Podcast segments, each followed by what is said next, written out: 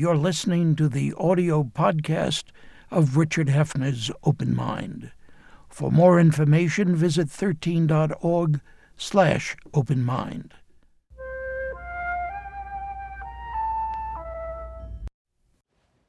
I'm Richard Hefner, your host on The Open Mind.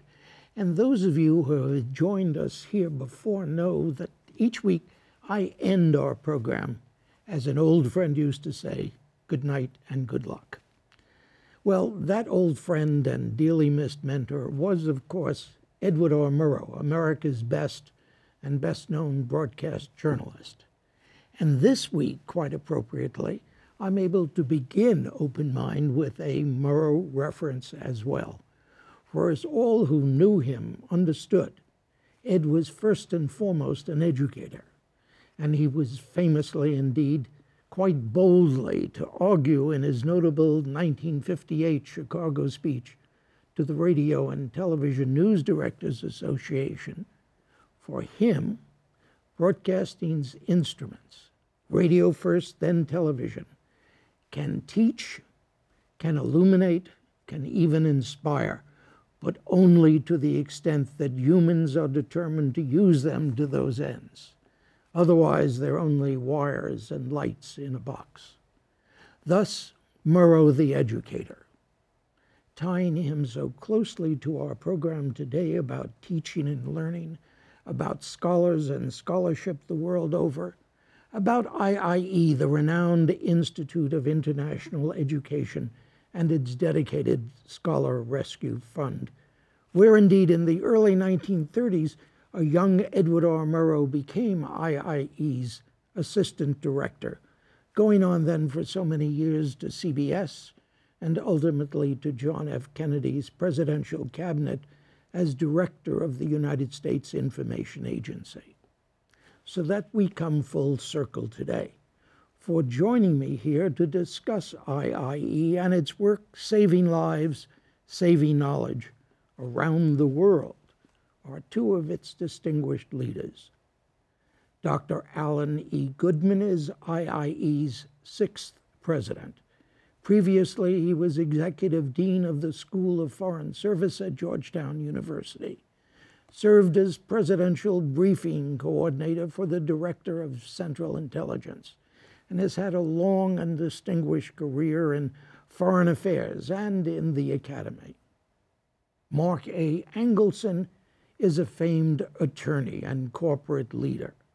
Among his many contributions to public service is a recent stint as deputy mayor of the city of Chicago, and of course, his longtime work as treasurer of the IIE Board of Trustees and chairman of IIE's key Scholar Rescue Fund. And a personal aside Mark Angelson was recently inducted into Rutgers University's Hall of Distinguished Alumni, the highest honor the university can bestow on an alumnus. This one, incidentally, who more years ago than either of us will admit it, was one of my best students ever. Gentlemen, welcome. Enough of an introduction. Uh, not enough, though, ever to talk about Ed Murrow. And I, and I must say that in the materials that you distribute to the world explaining IIE, you do remind us that Ed was your assistant director. I was enormously impressed with the list of names of scholars you brought over here and helped preserve back in those days. Do you still do the same thing today? Either one of you is the one to whom I put the question. Allan? Well, the bad news is it's still needed today. It's needed more than ever. And in addition to being an educator, Murrow was an internationalist. He believed in active engagement in the world, and rescuing scholars was one of them. Uh, Mark likes to say scholar rescue is a growth business, and he wishes he didn't have to say that because it is a depressing commentary on our time. What does that mean, growth business? What are you doing to indicate that? Well, the Institute has been rescuing scholars since its founding in 1919, starting with rescuing Russian scholars from the Bolsheviks. Uh, on from then to uh, un, under the direction of Ed, Ed, uh, Ed Murrow to uh, uh working to save European scholars from uh, National Socialism and fascism in, in Europe. we stopped along the, the, the, way to rescue scholars um, in, in Hungary um, and from elsewhere. But we managed to miss a, a few little world emergencies like the Cultural Revolution in China and some disruption in, in, in, in Southeast Asia from which uh, we didn't rescue scholars. And so a, a group of our um, trustees uh, 11 years ago got together and said we should have a permanent fund for this purpose so that no one ever should forget. And so Dr. Henry Jarecki, Tom Russo, uh, George, uh, so George Soros, uh, and Henry Kaufman. And Henry, of course, our, uh, our uh, Chairman Emeritus, Henry Kaufman, uh, st started the Scholar Rescue Fund so that we now have a formal vehicle um, for the rescue of scholars. We've, over just in, in that 11 year period, we've rescued more than 500 scholars, 517 scholars as of, as of, as, as, as of yesterday. What do you mean, by the way, rescued them? Rescue them means identify them, determine that they really are scholars and that they really are threatened, uh, and find safe havens for them, uh, either in their region but outside of their area of danger, uh, or elsewhere, be it in the United States uh, or, or, or in, in, in Europe or, or other places around the world. The goal is not ultimately to grant asylum to these individuals so that they can go on and live happily with their families and teach Americans. The goal uh, is to save national academies so that we uh, can, if you will, repot these scholars, or, or many of them, back in their home countries after the troubles have stopped so that there's no lost generation on account of, on account of war. Allan uh, is, is, is, is known for saying that education is the, is the orphan of war. And we're, we're trying to stop that. Allan, let me ask whether it works that way.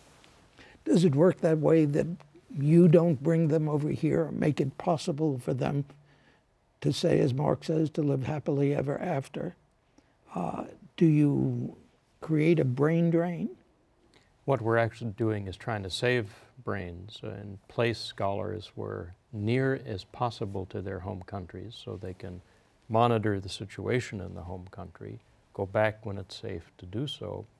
And often, some of the scholars we help uh, are very distinguished professors, uh, very distinguished scientists, uh, but they don't speak English. And it wouldn't be right to require someone 50 or 55 years of age to be fluent in English first before they could find safety in America. So the, the world really ought to be the haven for the scholars we rescued, and indeed the world is. It works out that way. It does. And, and that you don't create a brain drain. Almost every scholar, when you ask them, what would you like to do, their first response is go back. Uh, they didn't get rescued because they wanted to be a refugee in another country or seek asylum. They, they, they wanted safety. Wars do end. Terrorists do get captured. Repressive regimes do change. And scholars have the hope that as that happens, they can go back and rebuild higher education.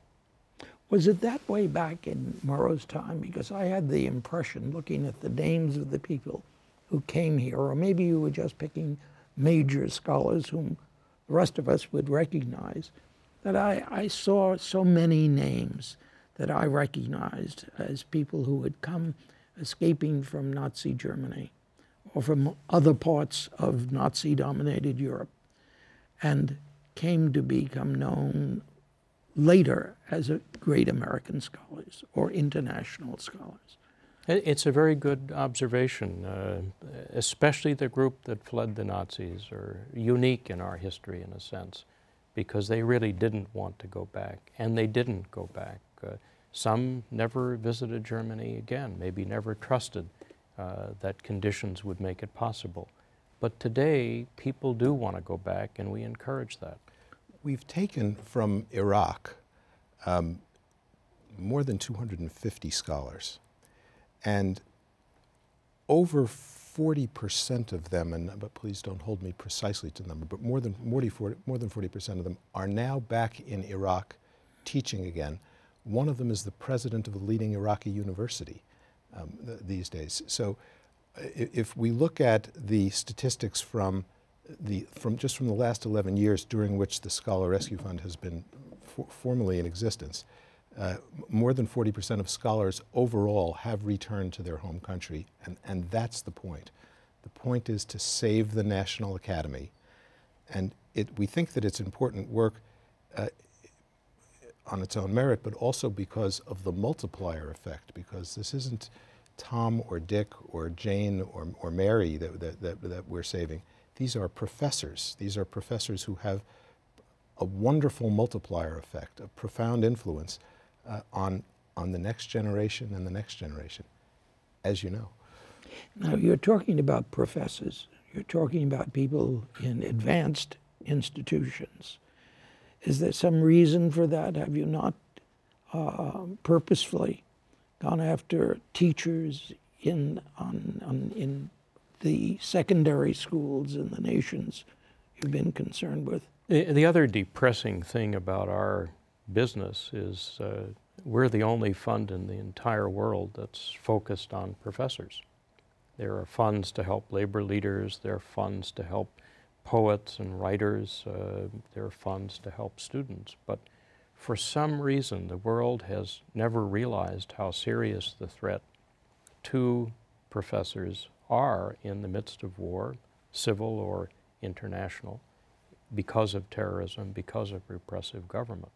So we have limited means, and it's really important to focus those means on saving the people that we can, and they happen to be professors. Where are you focused today? The, the biggest emergencies we have are, as Mark mentioned, Iraq, but also Syria. Syria is the largest growth sector in this growth industry of ours.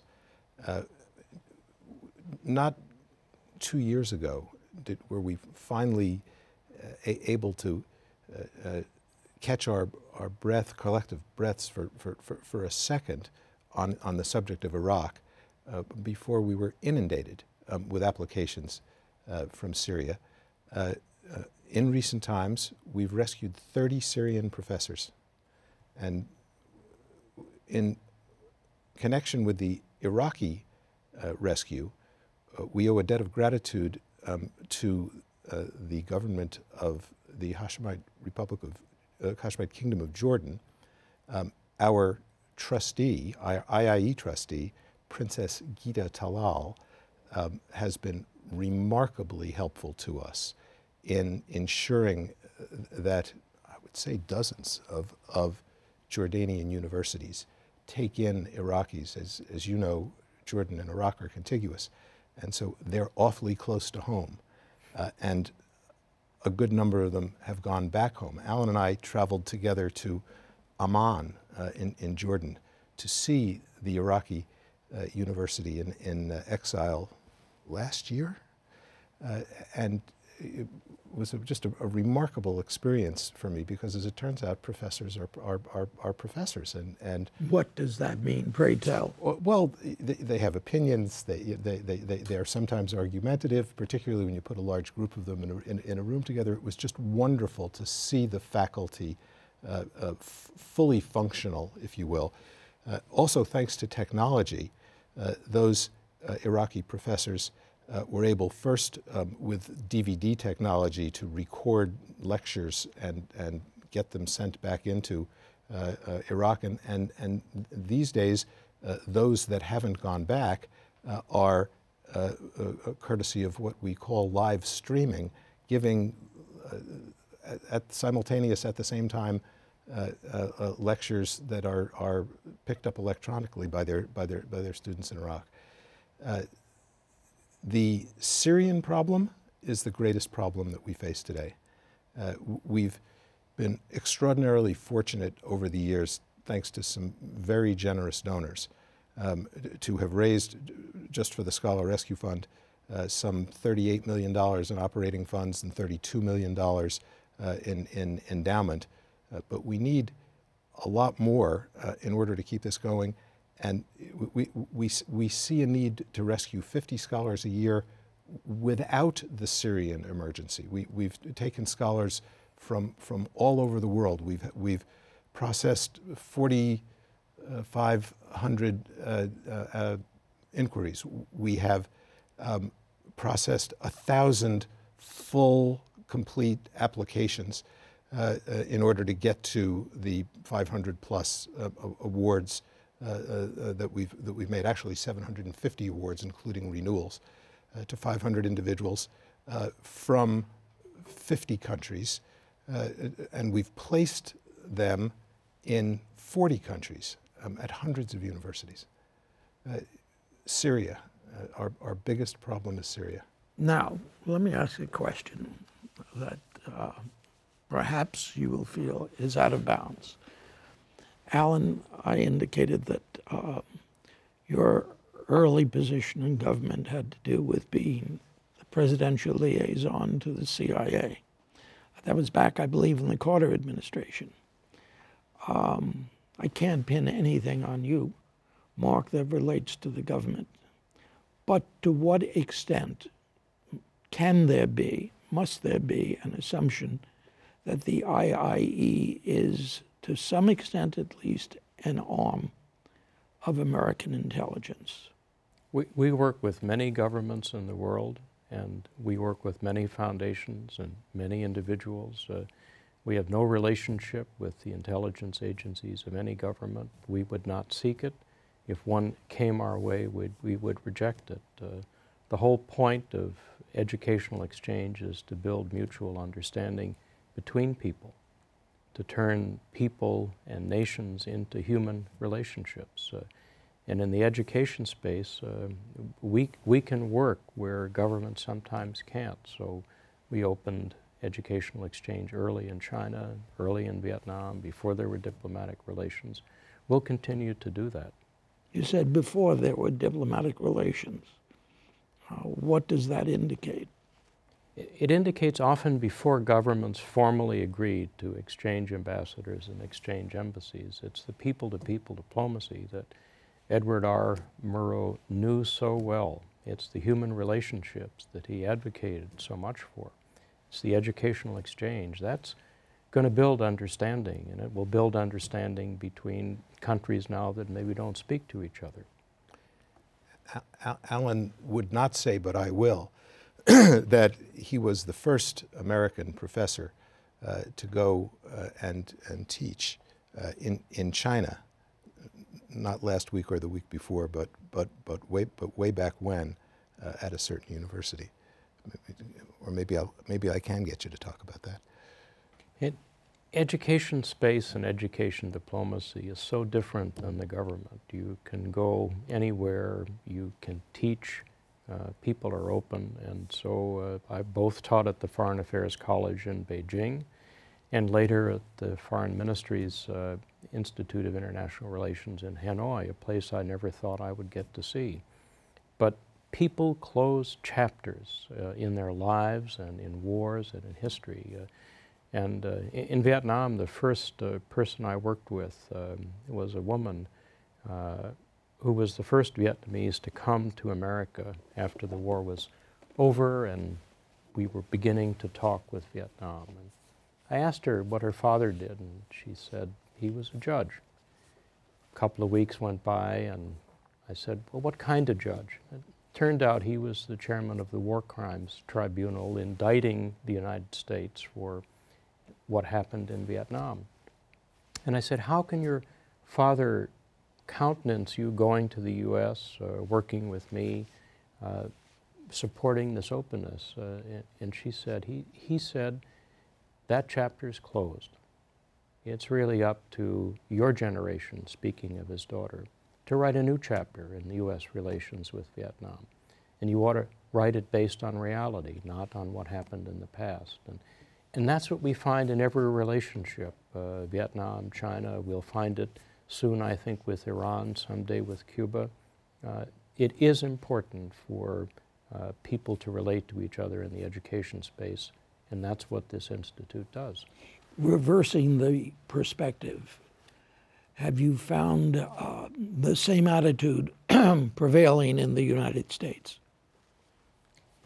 America is the most open country in the world to educational exchange. It welcomes uh, more than 700,000 international students every year. But the significant thing about that number is there are students from every single country studying someplace in a university in the United States.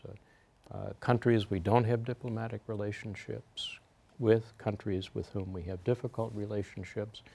But in the education space, you, you build future leadership, you build future mutual understanding, and you build relations that will last in a positive way for de- decades to come. In what you call the education space. Uh, and no country is more open to this than, than the United States, and no country has more capacity to host international students than the United States. What do you and mean capacity? People, well, we have 4,000 accredited colleges and universities in America. That, that's really more than any other country in the world. Uh, people come here because there is room in American higher education. International students are about 3% of our total enrollment. Uh, that's a very small number. They're distributed throughout the United States. And sometimes it's the only way that our future generation of Americans gets to sit next to a Brazilian or a Chinese or an Indian and understands that people come from different cultures, different traditions, and learn how to work together as an intercultural team. So international education benefits us abroad, and it also benefits us greatly at home. Well, I'm very much aware of the scholar rescue work that you do. Interestingly enough, too, I'm, I realize you administer such programs as the Fulbrights. Uh, is that a significant part of IIE's activities? It, it's really the flagship public diplomacy program of the U.S. Department of State and the United States government. It's been our privilege to administer it since the program was created in 1946. Uh, so we had a time when Edward R. Murrow was working uh, on Fulbright and a time when he was the boss of Fulbright, when he was the head of the U.S. Information Agency. So Fulbright is, is our nation's gift to the world and our gift to future generations. How have you two managed over the years to stay out of trouble at home? In the education space, you have to have an open mind. You have to listen. Uh, you have to understand where people are coming from. Even those who don't have open minds in this country most Americans have an open mind about education, and most Americans are very glad that international students are here, that the Fulbright program exists, because they get what it does for mutual understanding and they get what it does for peace. And people would much rather have peace than war. Mark, are, are there many scholars lined up to apply to the Scholar Rescue Fund? We, we have more mouths to feed than we have than we have food to to feed them, and it's. I mean, we one one of our our principles is that we should because we can't rescue everyone, we should rescue the best scholars. We should rescue the scholars who are likely to have the most significant multiplier effect, if you will. Um, as, as, I, as I said earlier, uh, if we uh, were able uh, to uh, amass a larger endowment, um, we would be able to rescue more scholars. Are there particular scholars who stand out? Um, Full, Fulbright, uh, well, not Fulbright, but uh, Nobel Prize laureates, for instance? Well, so the Institute um, has alumni of, of uh, ver various types, Fulbrighters, uh, uh, Gil Gilman scholars. Uh, um, we actually we, we administer 250 such programs, the Fulbright being the, the most commonly known one. Among our alumni, including our rescued scholars, are 68 winners of the Nobel Prize and counting. We're, we're, we're, we're very, very proud of that. While you're counting, I have to say we have one minute left. I would like to know were they uh, Nobel laureates when you identified them? No, sir, they were not. That's quite an impressive record. I have one more thing for you with, with only 30 seconds to go, uh, and, and, and that is a little story about uh, Ed Murrow when he, when he worked at, at, at IIE. He came to us at age 24 uh, and uh, was, was hired by Allan's predecessor, our, our, our founder and, and uh, first director, Stephen Duggan. Unfortunately, uh, Mr. Duggan had a, a stroke, suffered a stroke, and for several months had to stop his television, uh, his, sorry, his radio broadcast uh, on international education. Ed Murrow was asked to fill in for him.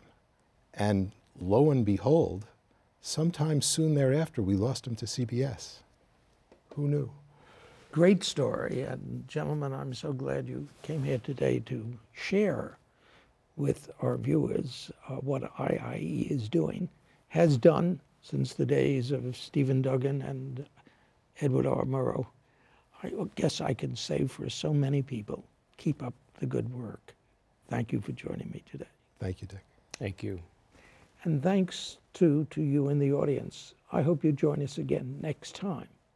Meanwhile, as another old friend used to say, good night and good luck.